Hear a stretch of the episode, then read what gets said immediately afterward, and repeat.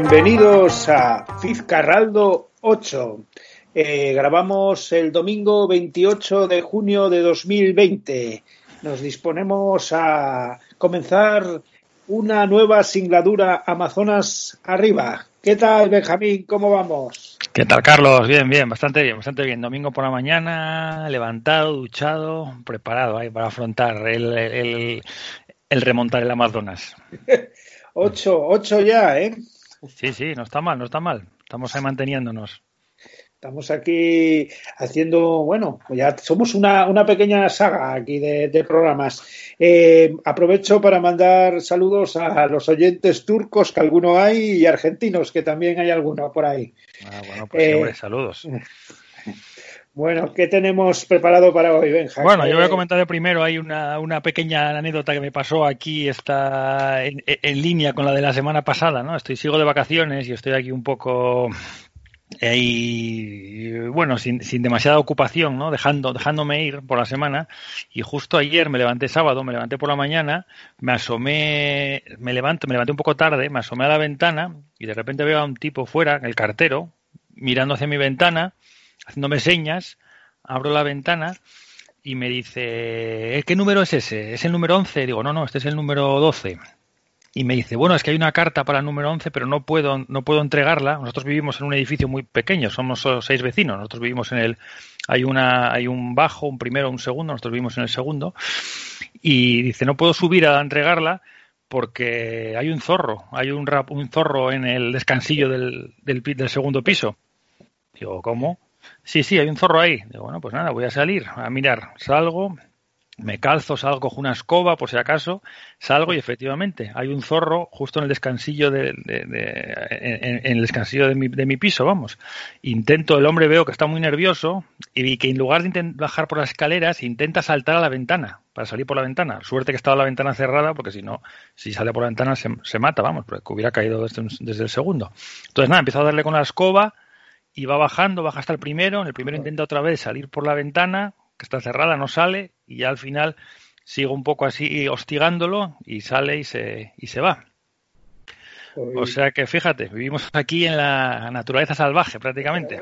Te digo, aquí los únicos zorros que hay en las caderas son tienen dos patas. Sí, aquí hay muchos, aquí hay muchos, aquí hay muchos. Ah, se, ven, pues. se ven muchos, caminas por aquí se ven y se ven muchos. Y es que la noche anterior estaba durmiendo y oí como un lamento, oí como un quejido, me despertó. Oh y pensé que era alguno de los gatos, tenemos dos gatos, y salí, salí a mirar y no, los gatos estaban tranquilos, así que seguramente, y no oí nada en ese momento, seguramente era el zorro que estaba ya en el descansillo quejándose porque no sabía cómo, cómo salir. La verdad es que son animales, el zorro es un animal precioso, ¿eh? Sí, sí, sí, aquí, aquí ya te digo, se ven, caminas un poco al caer la tarde, das un paseo y se ven, se ven un montón, vamos, por aquí. Y, bueno, nosotros vivimos aquí al lado del parque este grande, pero en Londres, si, aunque si estás en el centro, también se suelen ver, se suelen ver por ahí. Aquí están, están, están muy extendidos. Bueno, pues. Bueno, pues después de esta pequeña, después de esta pequeña anécdota de mi periodo vacacional, voy a arrancar con, con The Clementines. The Clementines es un nombre o un, paraguas bajo el que bajo el que han sacado una canción eh, Benjamin Clementine y, y, su mujer, Flo Clementine, antes conocida como Flo Morrissey. Y Carlos, pensabas que nos casábamos solo tú y yo, ¿no? Pensabas que en estos tiempos solo nos casábamos tú y yo. Pues eh, Benjamin Clementine también se, ha casado. Se casó Benjamin Clementine. Bueno, cuando pusiste hace un par de hace no, hace varios varios eh, capítulos a Moses Sumi, al que sigo escuchando mucho yo todavía, comentábamos que, que, nos recordaba bastante o que lo emparentábamos con Benjamin Clementine, ¿no? Benjamin Clementine a mí es uno de los músicos de, la, de los últimos que, que ha salido los últimos años que más, más sorprendido y más me ha interesado.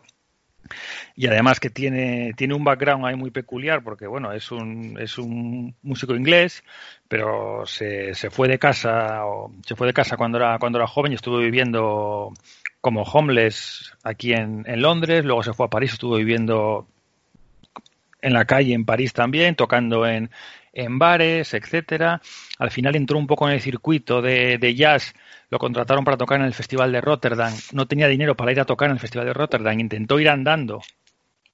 Eh, no llegó por el camino, la situación no llegó a, no llegó a la, a la actuación, llegó no sé si varias horas después Pero al final, bueno, logró entrar, logró entrar en 2013, graba un EP, luego en el 2015 graba su primer disco, que ya ahí, o sea, llama la atención de, todo el mundo, gana incluso el Mercury Prize a Mejor Disco del Año y bueno, a partir de ahí empieza a ser, ser muy conocido. Y bueno, ahora eso, como comentamos, se casó hace yo creo que un par de años y vive con su mujer en California y han sacado esta canción bajo el nombre de Clementines. Vamos con ella, Calm Down. Hey, Mr. Mr. Man, sure things are getting out of hand. There are no more rooms left to fill the gloom. Caring is an heirloom we can't afford to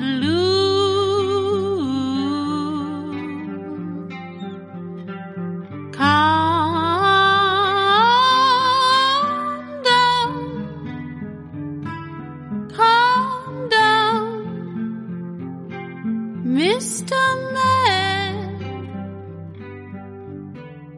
No.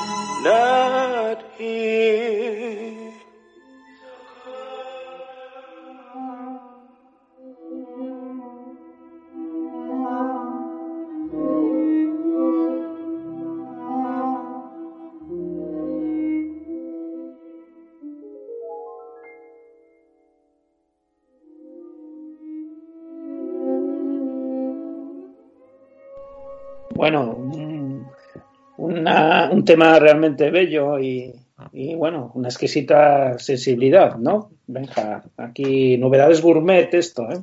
Sí, sí, sí, esta canción suena, suena muy bien. A ver si, a ver si sacan más o a ver si, sí, a ver si, a ver cómo evolucionan.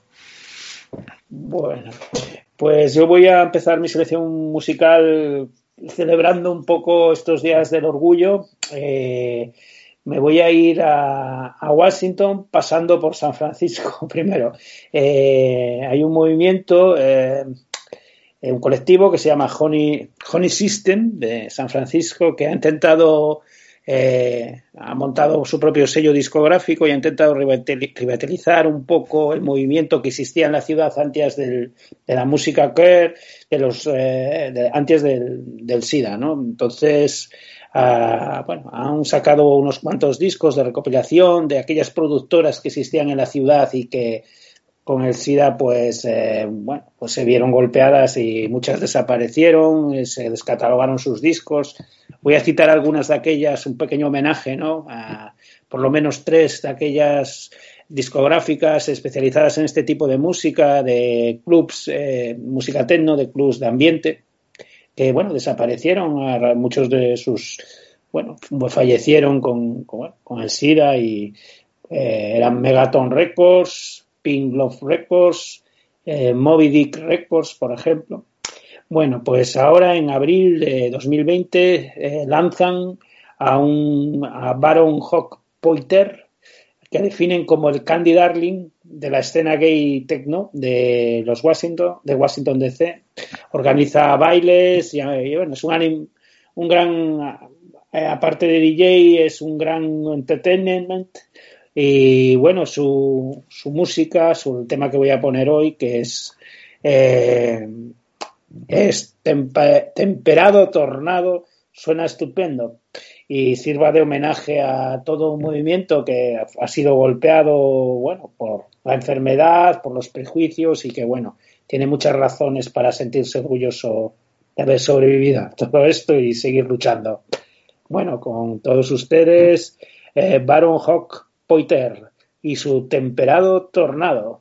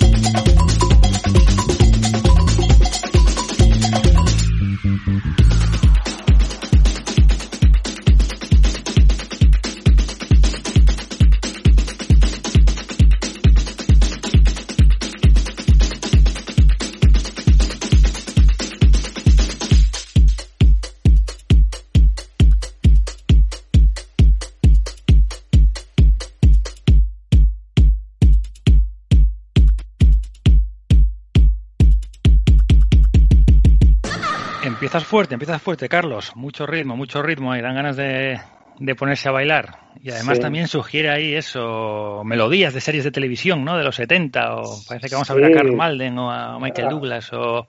Hasta Skin Hatch, yo qué sé, cualquier. Mola, mola mucho. Es, es un poco ahí, suena ahí, da un poco de energía al día. ¿Y qué? ¿Cómo continuamos? Pues mira, yo voy a bajar un poco la energía otra vez, que no sea que te, desma- que te desmandes, calm down, como decía, como decía de Clementines. Y bueno, llevo desde que empezamos Fiscarraldo, desde, desde el capítulo 1, llevo intentando no poner a Tom York. Era ha sido una pelea todas las semanas por no poner a Tom York. Intenté quitármelo de encima poniendo a Johnny Greenwood en el primer programa, eh, miembro de miembro de Radiohead también como Tom York, pero bueno, Tom York ha encontrado el camino, se ha abierto paso, ¿no? Se ha abierto, ha buscado por ahí los resquicios y tal para, para aparecer en, en Filcarral, para no dejarme otra opción que ponerlo, ¿no? Y te cuento un poco por qué. Porque esta semana he estado leyendo un libro de Jonathan Coe, un, actor, un, autor, un autor inglés, un libro que se titula Number 11, número 11. Se ha editado también en España por Anagrama. Y es un libro escrito en el año 2015 o publicado en el año 2015. Y bueno, Jonathan Coe es un escritor que habla, es el típico escritor un poco satírico inglés que trata problemas de la sociedad, pues un poco con, con cierta capa de ironía, con cierto humor. Y aquí en este libro, pues eso, es un libro coral, aparecen muchos personajes y vemos ahí un poco las relaciones entre ellos y, y usando eso, Coe va contándonos los problemas que había en Inglaterra o que él creía que había en Inglaterra en el 2015, ¿no? Cosas relacionadas con la privatización de los servicios públicos, el empobrecimiento general de la población, pocas oportunidades para los jóvenes, eh, las, los, préstamos que se piden ahora en la universidad para ir a la universidad y que, hipotecan a mucha gente el resto de, de su futuro, el recorte de la sanidad pública. Y, y bueno, en, entre este tono así, eh, esto lo cuenta con un tono, con un tono ligero, muy entretenido, muy fácil de leer.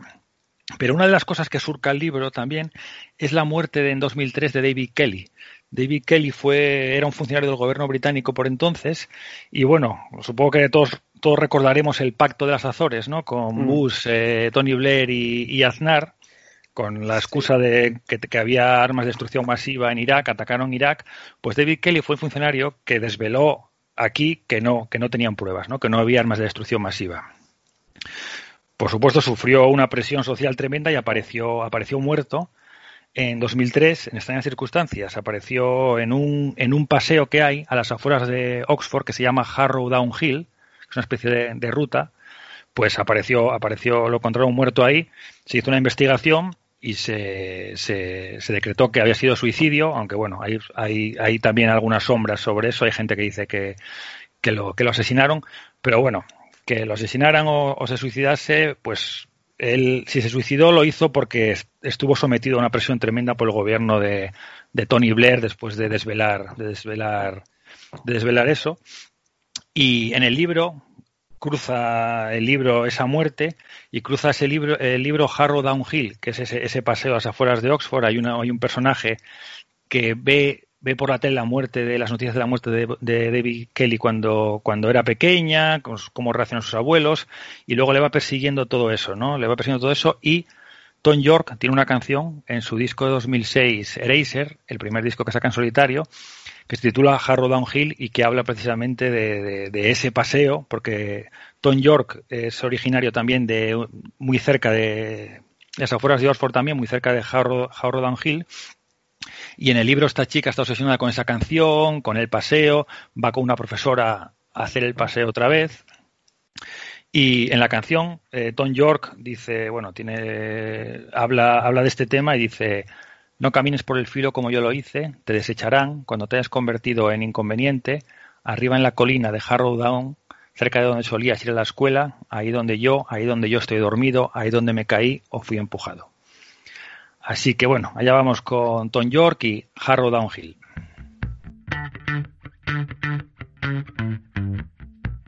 to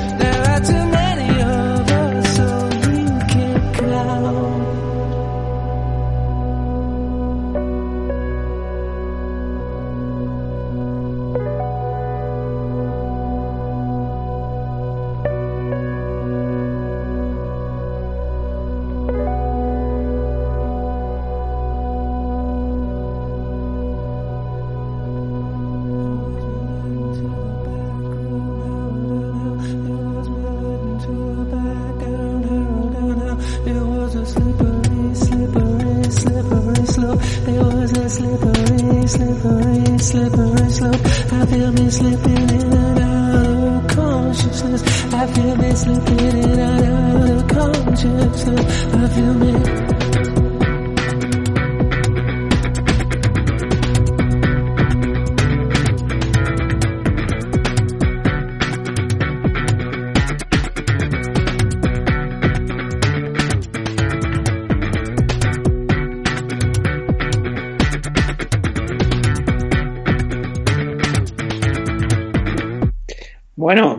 Que tener cuidado por dónde se pasea, por Oxford, ¿no? Sí, Eh, Los famosos eh, peones del poder, cómo se deshace el poder de ellos de- cuando ya no les sirven o les resultan incómodos. Eh, eso es un clásico siempre, ¿no? Eh, y siempre hay alguien detrás más poderoso que parece manejar, manejar los, los hilos. Eh, Pues sí, de esto habla, de esto habla Tom York ahí en la canción, ¿no? Y bueno, la parte buena es que al menos me he quitado un poco a Tom York de encima por unos, por unos programas, yo creo, vamos. Lo has es- exorciz- exorcizado, ¿no? Exacto, un poco a. Tom York. Sí, sí. Pues yo voy a continuar con, eh, con un grupo que saca ahora disco, eh, creo que es su tercero o cuarto disco, Illes. Es un grupo, bueno, bastante conocido, eh, de post-punk, de Bristol, que está ahora en todas partes. Ha, sacado eh, dos singles de adelanto. Eh, este que voy a poner, Mr. Motivator, y otro que es eh, Grounds. El disco, pues va a salir, me parece que el 25, bueno, todavía tarda un poco, el 25 de septiembre y hay mu- muchas colaboraciones en el disco. Está Nick Launa de Yeah Yes, también está Adam Atom de Anna Calvin y bueno, un montón de gente hay aquí, ¿no? Eh, bueno, están eh, vocalista de Bad Sex, que no es Nick Cave. Bueno, hay unos cuantos y la verdad, pongo Mr. Motivator porque es un, eso, hace honor a su nombre, empieza con un tremendo despliegue de energía. Con todos ustedes, Mr. Motivator de Illes.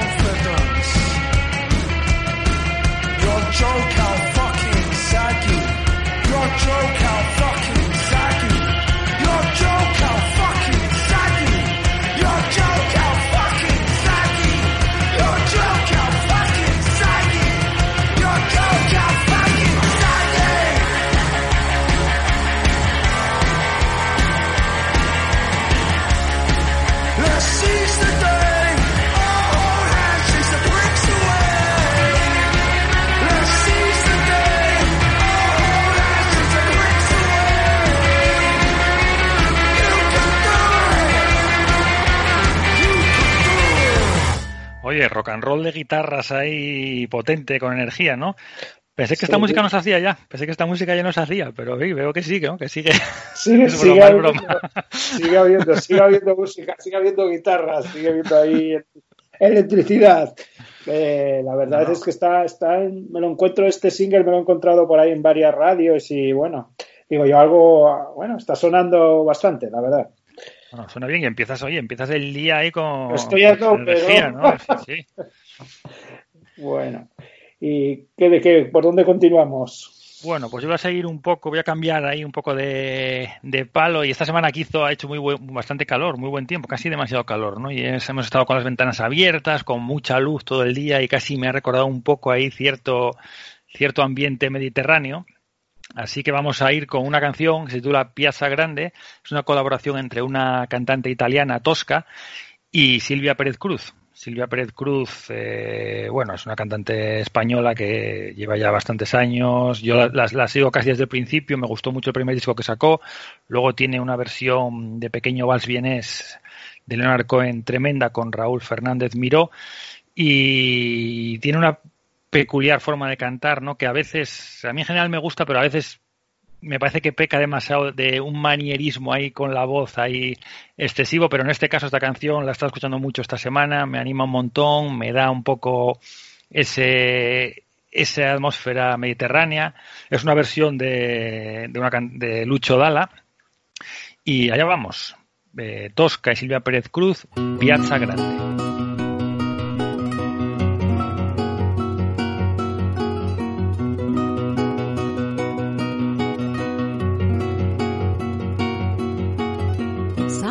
Pagano il mio pranzo non ce n'è sulle panchine in piazza grande. Ma quando ho fame di mercanti come me, qui non ce n'è.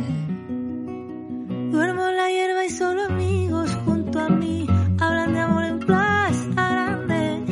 De sus amores y problemas no lo sé, tristes o no. A modo mio avrei bisogno di carezze anch'io. Avrei bisogno di sognare anch'io. Una famiglia vera e propria non ce l'ho nella mia casa in piazza grande. Chi mi crede prendo amore, amore do. Quanto ne ho. Come di donne generose non ce n'è. Rubo l'amore in piazza grande. E meno male che briganti come me qui non ce n'è. Deseo, un cariño mío. Me hace falta un pedirle a Dios, mas esta vida no la cambiaré jamás. A modo mio, quel che sono l'ho voluto io. Lenzuola bianche per coprirci non ne ho, sotto le stelle in piazza grande. E se la vita non ha sogni io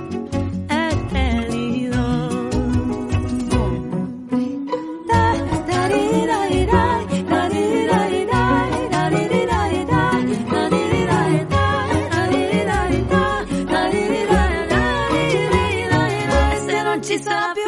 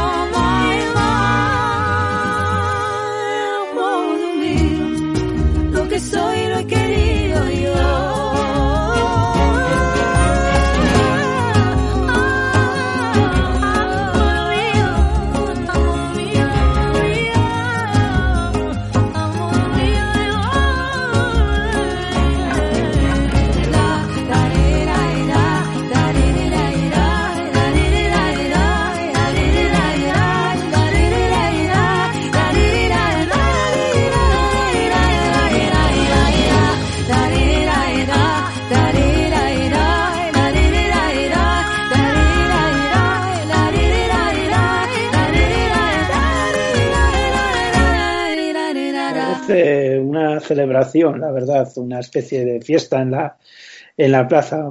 La verdad es ver cómo las voces se empastan. Aquí, por cierto, que está el cielo hoy muy gris, y fue poner la canción y colarse un pequeño rayo de sol, Benjamín. Mira, mira, el Mediterráneo, Mediterráneo que llega ahí. sí, sí, llega aquí. el Ponla otra, ponlas otro par de veces y ya tenéis ahí a lo mejor media hora. de, de playa. pues muy bien, muy bien. Eh, yo voy a seguir con una novedades Eloína un poco particular, con una historia, a ver si, la, si soy capaz de contarla bien.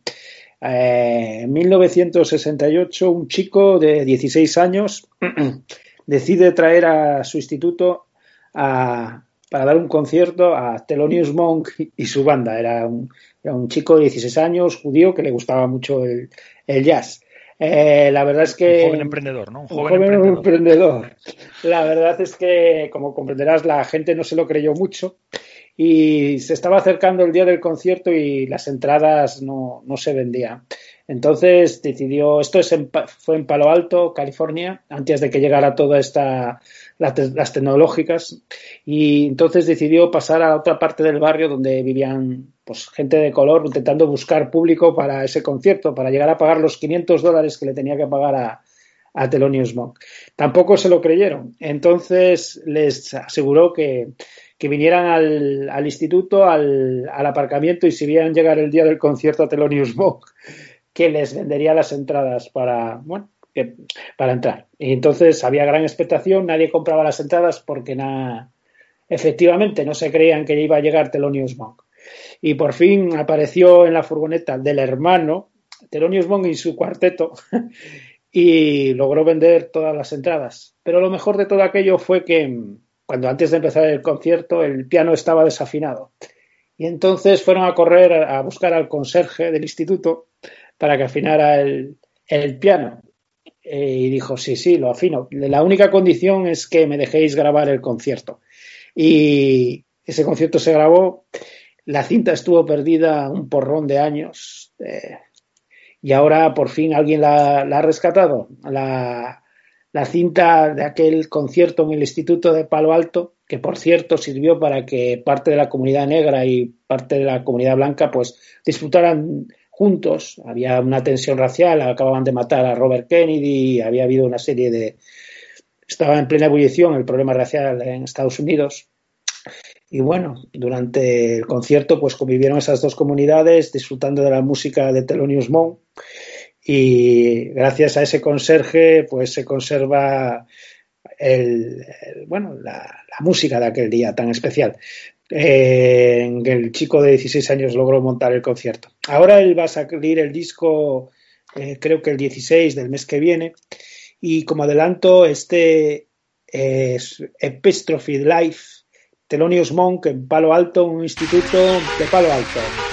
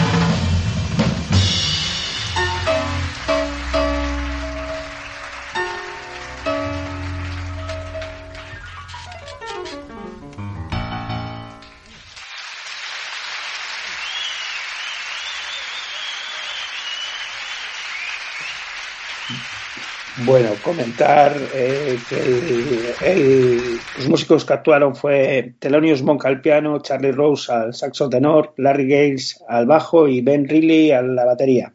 Que el disco estará el 31 de julio en plataformas CD y vinilo por el sello Impulse y que vendrá acompañado del programa original y del póster hecho a mano por el, por el, por el chico, una réplica, un facímil de, de, aquel, de aquel día.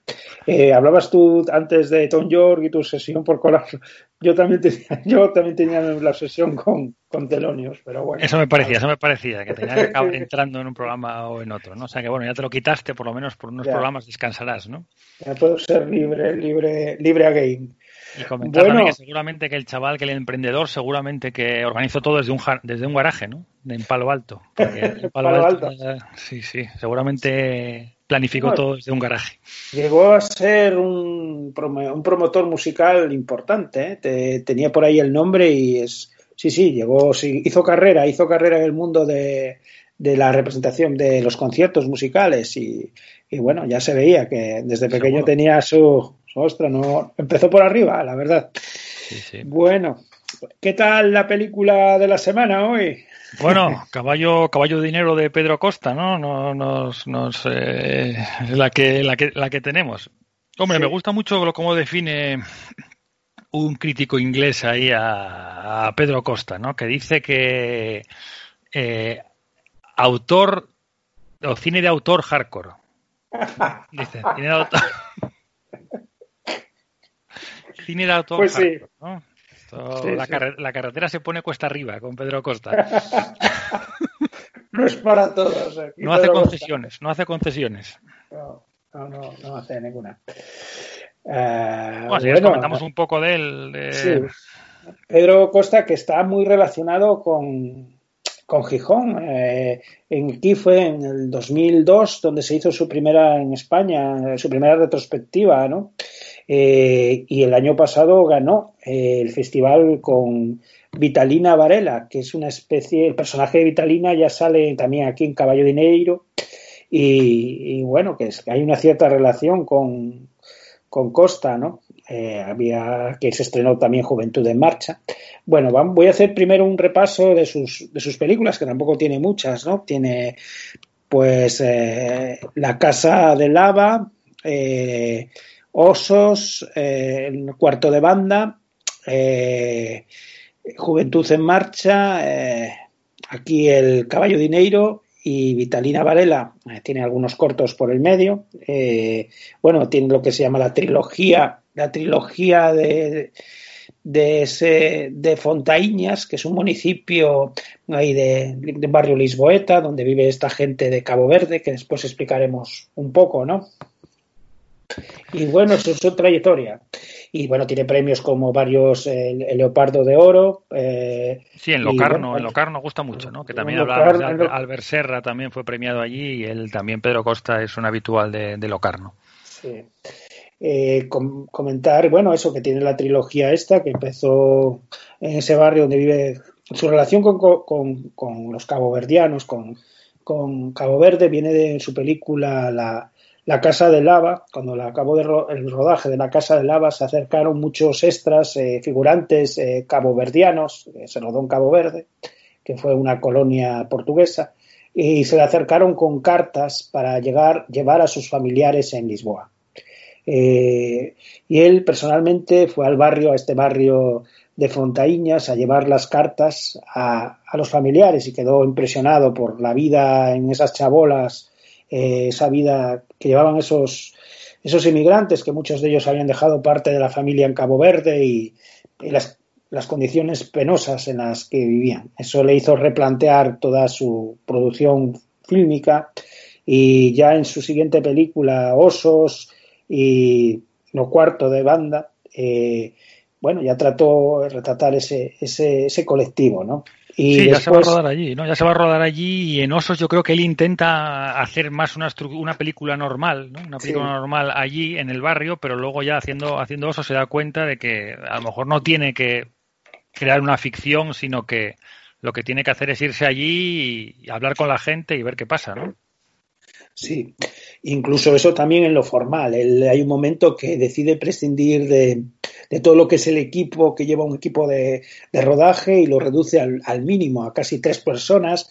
Eh, pasa de los grandes formatos de 35 milímetros a una simple cámara de, de, de vídeo y, y bueno, realmente los resultados que consigue con esa cámara bueno, es un trabajo que él le gusta definir como muy artesanal, ¿no?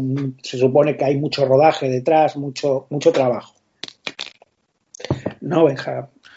Sí, sí, bueno, él es eso, va con tres personas y, y, habla mucho con, o sea, habla mucho con los, con la gente que se encuentra allí, que ya no, yo no creo, yo no creo que a los que salen en sus películas se puedan denominar actores, ¿no? no. Porque son parte de casi de una investigación, de un trabajo que él hace con ellos, conversaciones, no lleva guion predeterminado, sino que va hablando con, con ellos y van bueno, investigando, profundizando y van creando, creando escenas que, bueno, están la verdad que en esta película Caballo de Dinero está muy bien, formalmente es una película que, que, está muy, muy lograda, ¿no? Pero él dice, él siempre defiende que es con mucho trabajo, que tienen que iluminar, son muy, es muy poca gente y tienen que tomarse mucho trabajo de iluminar, de crear los, las atmósferas, pero sí que el resultado en cuanto al aspecto formal es, es, es, es muy bueno. Sí, sí.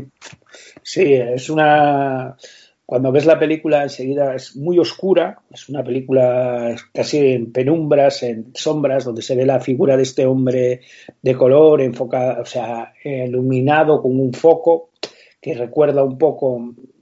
Yo curiosamente cuando estaba viendo, me, digo, yo me estaba recordando al, al zombie de, de, Yo caminé con un zombie, la maravillosa obra maestra de, de Jack Turner, y después me llamó, cuando leí más sobre la película, me gusta ver primero la película y después leer algún, y vi que no era una referencia, que era una referencia que, que hacían bastante gente, ¿no? Eh, es como una especie de, de zombie, ¿no? Eh, que va paseando por los pasillos, eh, salas, muy poco iluminadas de un, una especie de, de, hospital, hospital psiquiátrico, intuye, intuye uno. Sí, ¿no? hay como, hay como Está primero, hay una parte que es como hospital y luego hay como unas catacumbas, ¿no? Que no sabemos si son los bajos del hospital o si es dentro de su mente o no, en sus sueños, etcétera. Y luego al fi en la parte final hay una fábrica también, que sí. parece ser que es una fábrica donde él trabajó, donde el actor sí. trabajó durante su vida y ruedan allí una, una fábrica ya, con, de, de, o sea, abandonada, ¿no? Y ruedan ahí en las ruinas de esa fábrica, ruedan un montón. Sí. Yo creo Yo... que, ¿tú crees que es, que es una película que se o sea, parece que, que, la obra de Pedro Costa no sigue una sigue un camino y a mí me resultó difícil met, meterme aquí directamente en esta porque bueno son como es como una continuación prácticamente no de sí que se puede ver de una forma aislada pero yo creo que son películas que tienes que tener un background previo tienes que tener como un conocimiento previo para poder para poder disfrutarlas más plenamente no sí eh eh, de hecho, repite personajes, repite este hombre Ventura, sale Juventud en Marcha, también va a salir en la siguiente, sale Vitalina, que también va a salir en esta que premiaron el año pasado. Sí, repite personajes. Es un universo, además, yo creo que necesitas eh, un segundo visionado, porque eh, y, meterte un poco en la historia también de, de reciente de Portugal, ¿no? De, también para entender ciertas cosas. Pero tiene referentes muy. Si que una primera visionado te quedan, ¿no? Hablábamos antes de lo de Turner, el Turner, eh, Jack Turner, el Yo anduve como un zombie. También te das cuenta de, por ejemplo, esa especie de, burocracia, ¿no? Hay un momento en que eh, se repite sin parar nació, las fechas de nacimiento, cuándo se casó, eh, cómo estamos reducidos a cifras, a números, eh, o sea, realmente nació, se casó, murió. Hay un momento que se eso lo emparenta, lo emparenta mucho también con el mundo kafkiano, ¿no? La burocracia, esas puertas, esas hay un momento que él está esperando por la pensión, entra en una puerta, se cierra, eh, ese mundo también de, Kafka, ¿no? De verse atrapado en un mundo que desconocemos muy burocrático, que desconocemos eh, los, los, resortes. Y también lo que tú decías, es un viaje por la mente, la mente de una, la mente de la memoria, de una memoria dañada, digamos, ¿no?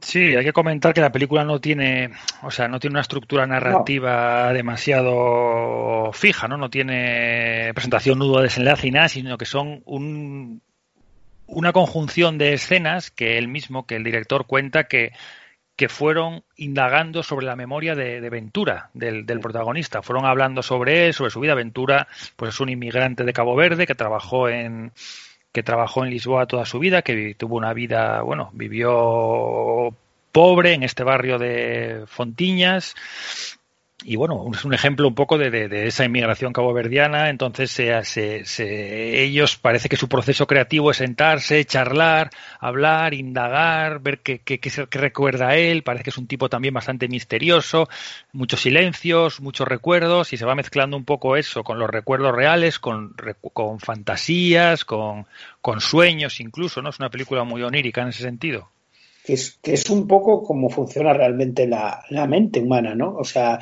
tú estás recordando una cosa de repente que ocurrió en tal época, de repente lo asocias con algo que acaba de ocurrir ayer, con una ficción tuya, un sueño que tuviste. Eh, realmente así es como funciona la mente humana. Eh, o sea, no, no hay a veces una esa linealidad que nos pone la ficción un poco, ¿no?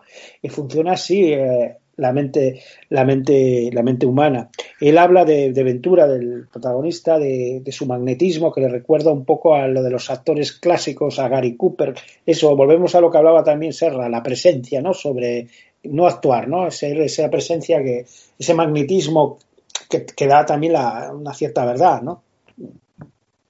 Sí, a mí mi, mi, mi impresión de esas películas es que son como los restos de un proceso ¿no? que, que se vivió. O sea, esa a mí me interesa mucho esa investigación, ese irse a ese barrio, ese indagar, hablar con la gente, además, que va dejando entrar muchas cosas en, en la película. O sea, por ejemplo, Vitalina, ese personaje que aparece y que luego su siguiente película está centrado en él, dicen que que él estaba, él, estaba por el barrio y de repente le se vio, se encontró una casa que estaba cerrada, le dijeron, no, no, aquella casa está cerrada, no hay nadie, se paseó por delante de la casa, picó en la casa y abrió a alguien y era esta mujer, Vitalina. Empezó a hablar con ella, etcétera, y la incorporó en el, en el, en el, en la película, ¿no?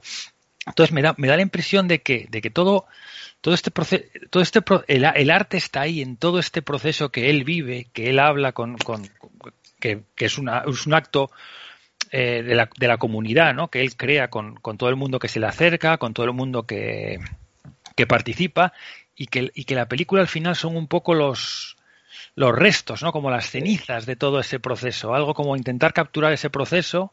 La, la película es como una excusa para vivir para vivir todo eso y es al final un poco el documento que queda, ¿no? De todo ese de todo ese proceso que se vive que se vive ahí. Sí, es como cuando haces estas obras de arte contemporáneo que al final haces como, como un informe, una justificación sí. de cómo ha sido la, el, eso, el proceso de creación. Sí, documentar, las documentar el proceso, sí. De, de, alguna, de alguna manera, esa es la, la sensación que también, también, tengo, también tengo yo. Además, eh, es una película además que a mí me ha, me ha emocionado. Hay un momento suena esa canción, ¿no? Que está de repente, se ven, es muy pictórica también, eh, pictórica en el sentido de, del claroscuro renacentista, este de, cómo lo retrata en esa estéticos eh, a esos inmigrantes eh, en sus donde viven, que lo vamos a ver que es situación muy, todo son galpones, cosas muy ruinosas y tal. Y, y suena esa canción, ¿no? Que habla, voy a leer que después al final eh, la, vamos a poner de, cantada en, en, su idioma, en portugués. Hay un momento en esa canción que dice, en alto cuelo ya no crece el enebro, la raíz se ha secado y no encuentra el agua, el agua corre profunda y el hombre no la alcanza. La mujer hace una semana que ni el fuego enciende, sus hijos en la carretera, solo uno de ellos trabaja. El marido hace mucho que se fue a Lisboa, contratado. Se fue a Lisboa y vendió su tierra que allí trabaja con lluvia y con viento. Eh, mano de obra, el estribillo dice esto de mano de obra barata, barraca sin luz, aún más engañado que su hermano blanco, explotado, engañado. Pero un día volveré a mi tierra, a Montegordo y a Malagueta. Bueno, que son dos partes de, son dos ciudades de Cabo Verde. Eh, realmente eso es, es emocionante, ¿no? Ver, ver todo eso. Y también hay una cosa que a mí me llamó mucho la atención. En Portugal hubo un movimiento militar que todos conocemos, ¿no? Del MFA, de Revolución, hay una escena en el ascensor. Que se cambiaron muchas cosas en Portugal, pero toda esta gente pobre quedó fuera de la revolución. Eh, parece que los pobres, a los pobres nunca les llega la, revolución, ¿no? Sí, Pedro Costa comentaba que había vivido, que había hablando con Ventura y con la gente de este barrio, eh, había visto la diferente, la, versión diferente que tenían de los recuerdos de la revolución, ¿no? Pedro Costa ilusionado, etcétera, y, y, y sin embargo esta, esta, esta gente de este barrio con miedo, ¿no? Con miedo a, a, ver qué iba a pasar y etcétera, ¿no? También es interesante que él empieza la película con una secuencia de fotografías, ¿no? Que es de un fotógrafo, Jacob, Jacob Ries, un fotógrafo de finales del siglo XIX, que retrató, bueno, un poco la miseria que había en Nueva York en ese momento, que, que la retrató en un libro que se, que se llama Cómo vive la otra mitad, y él un poco, pues, hace un espejo con eso, ¿no? Con, con eso y la relación y la situación de los inmigrantes en, en Lisboa, en esa, en esa secuencia central en la película en la que comentabas tú, que, que, hace, retrata un poco a un montón de gente viviendo en esas chabolas, etcétera, ¿no? Y la película, bueno, esta merece, yo creo que merece la pena acercarse a ella, acercarse al universo, lo que tú dices de Pedro Costa, porque, bueno, es una manera estéticamente muy diferente a lo que se puede ver y éticamente también yo creo que tiene un valor muy grande y, y bueno, es, es, realmente, yo la última no la he visto, que ganó en el festival, pero bueno, he visto imágenes y tal, y es, es bastante continuación de estas. Lo que hace él un poco es deconstruir, lo que ahora que está tan de moda la cocina, desconstruir la memoria de, de personas reales y, y, con ella crear, ¿no? Un poco, sin, sin quizás una cosa lineal, Sí, exacto. Se deja llevar de una forma orgánica, ¿no? A ver qué pasa, se hablan, a ver qué se siente. Además dice él que exploran, que eh, algún recuerdo, alguna conversación que surge, la, la, la, la, fijan, ruedan cosas, intentan profundizar por ahí. A lo mejor a veces les da para profundizar, a veces no. A veces es un callejón sin salida, siguen otra vía. No, sí, el proceso suena muy, muy, muy interesante, vamos. A mí hay una, una, frase que me impresionó, que creo que la dice un sobrino de, Ventura, supongo que real, que habla de, de, del trabajo en la fábrica y cómo una máquina engulle a uno de los compañeros y lo, lo, destroza entero.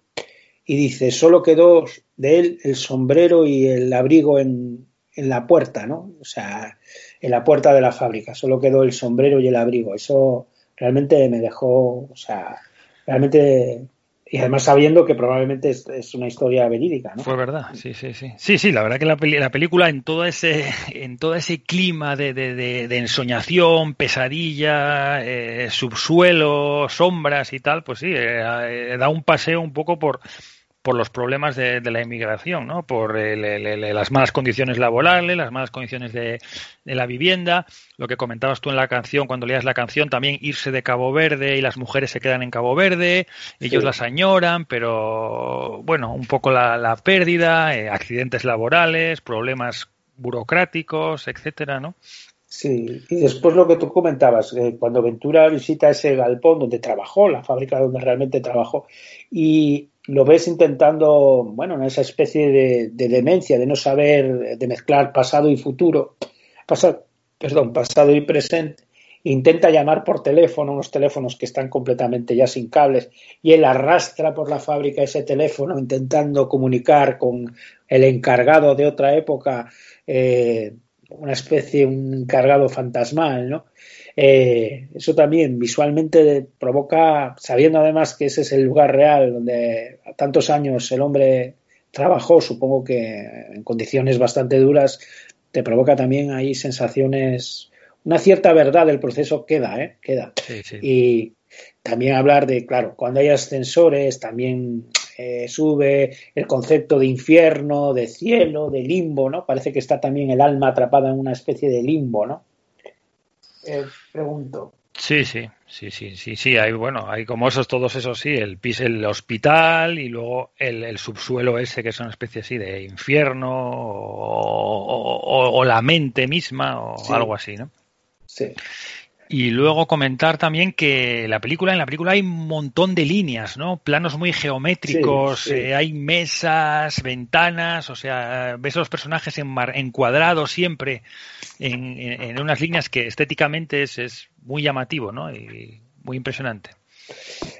Lo que estoy pensando ahora es que hablábamos de, ese proceso ¿no? que él tiene para crear esto, del que nos llega, pues, bueno, esta película que documenta un poco el proceso, ¿no?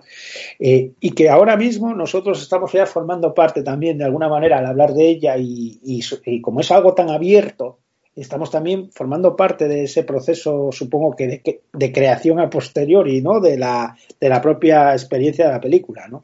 Sí, él dice que él abre así las películas y tal, que tampoco le gusta mucho hablar demasiado de ellas después, ¿no? Que las deja ahí, sí, sí, lo que dices tú, que se siga, que, que siga el camino por ahí de, de, la, de, los hilos, ¿no? De la película avanzando. Bueno, pues seguimos creando nosotros con Pedro Costa, ¿no? Luego, mira, me gustaría leer aquí un, un fragmento, porque hay una, hay una entrevista en Jotdown con, sobre Pedro Costa a colación de esta película que, que me pareció muy interesante. Y tiene aquí un. Eh, voy, a, voy a leer un fragmento de, su, de una respuesta suya que habla un poco de Ventura ¿no? y de cómo crea. Como es hablando de la película del proceso de creación. Durante los ensayos se da una especie de avance y retroceso, avances en dirección a una mayor claridad narrativa y retrocesos porque me convenzo de que con los silencios de Ventura a veces no hace falta claridad. Es como aquella frase que me gusta mucho citar de un poeta alemán que decía Nuestro trabajo se basa en oscurecer la oscuridad. No es tanto clarificar algo que está sombrío o que es misterioso, sino intentar poner un poco más de desconocimiento sobre lo desconocido, poner silencio sobre el silencio y Ventura lo hace continuamente. Es un hombre que a veces, y de forma muy poderosa, carga el silencio con silencio, y el dolor con dolor, y lo hace sin hacer de ello un melodrama o una carga. Creo que a veces lo hace de una forma muy leve, muy poética. Este texto ya en sí mismo, ¿no? Ya casi es sí. bastante poético y casi artístico, ¿no? Sí, sí. Eh, la verdad es que para mí también es el arte es crear un, crear un misterio realmente. O sea, realmente las grandes obras de arte o de o textos o cuadros o lo, o lo que sea permanecen eternos porque crean un misterio que por mucho que se analicen, que, que se hagan eh, trabajos sobre ellos, que los especialistas hablen, nunca se agotan. Es un misterio insondable que nosotros intentamos acercarnos, investigar, eh, hacer, eh, hacemos cábalas, pero nunca, nunca somos capaces de, de, resolver, ¿no? Esas son las verdaderas obras, pero por eso permanecen vivas, ¿no? Sí, sí, yo tengo, yo tengo que decir que a mí me costó bastante ver esta película, ¿eh? O sea, tengo que. Porque además, creo que no estaba en la posición. Yo creo que estoy ahora. Ahora, después de haberla visto una vez, después de leer un poco, informarme, creo que estoy en disposición, pero la vi esta semana que hacía mucho calor aquí, la intenté ver después de comer en la sobremesa. Mal, mal, mal. Y Eso... me costó, me costó, tuve que verla, tuve que verla en tres partes prácticamente.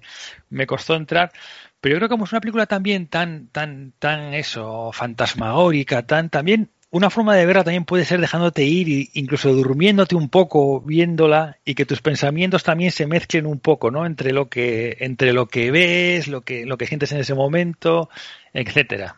Había, ahora que dices eso, había una anécdota buenísima de, de, del Festival de Cars, de que los críticos, bueno, la versión para la sesión para la crítica es a primera hora de la mañana, muy temprano, y a veces, bueno, la gente va a las fiestas de Cannes y después va casi de, doblete a los críticos a ver la película a primera hora de, a primera hora de la mañana.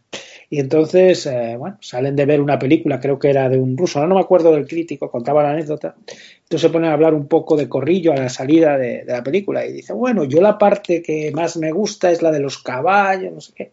Y dice, pero que no hay caballos, o no sé qué. Y el hombre se había quedado dormido en una especie de duermevela y, y había soñado, que había visto, que había mezclado con la película con lo cual, eh, sí, eh, ahí es un estado muy creativo la, la duermevela. Sí, ¿eh? sí, sí, sí, fue su propia experiencia ¿no? de, la, de la película, que no, que no lo escriba, que no lo escriba.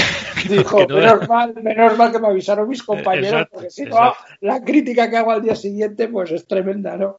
Por eso, por eso, por eso, bueno, pues la, la recomendamos a la gente que, haga el esfuerzo y si es mejor, si puede ver otras películas también de, de, Pedro Costa para situarla en su contexto, a lo mejor es más, más, más fácil, pero merece, merece mucho, yo creo que merece la pena, que es una mirada diferente y un mundo que yo por lo menos no, no, no conocía. Sí, hay que tener una disposición, hay que tener una disposición adecuada, pero bueno, luego, pues una vez que se, que se entra, que se entra ahí es, es, es muy interesante. Eh, y que decir que la, después de comer no es la mejor hora para ver cine No. de autor. No, no. Eh, están ya se inventaron los documentales de la 2 Claro, para que ya que ya están muy bien en ese espacio, ¿no? Ya funcionan muy en- bien. O, la- o el ciclismo, o las vueltas ciclistas también. el Están muy bien.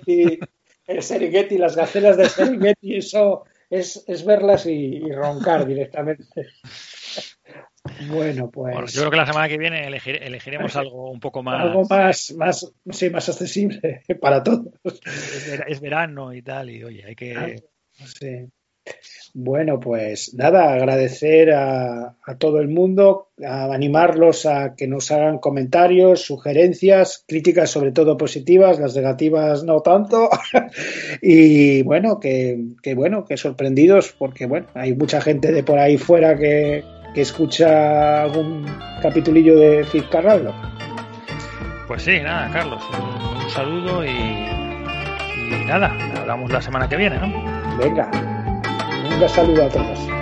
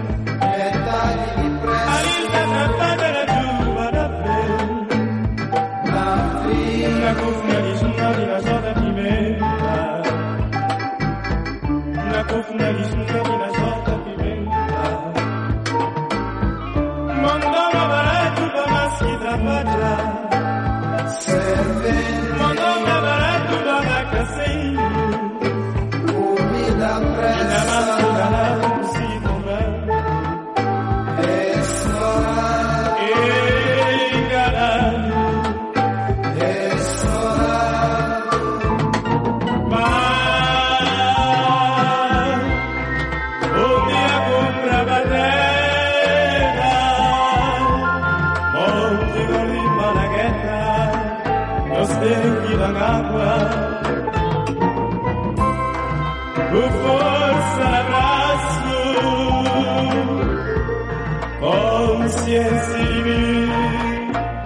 em que pacea.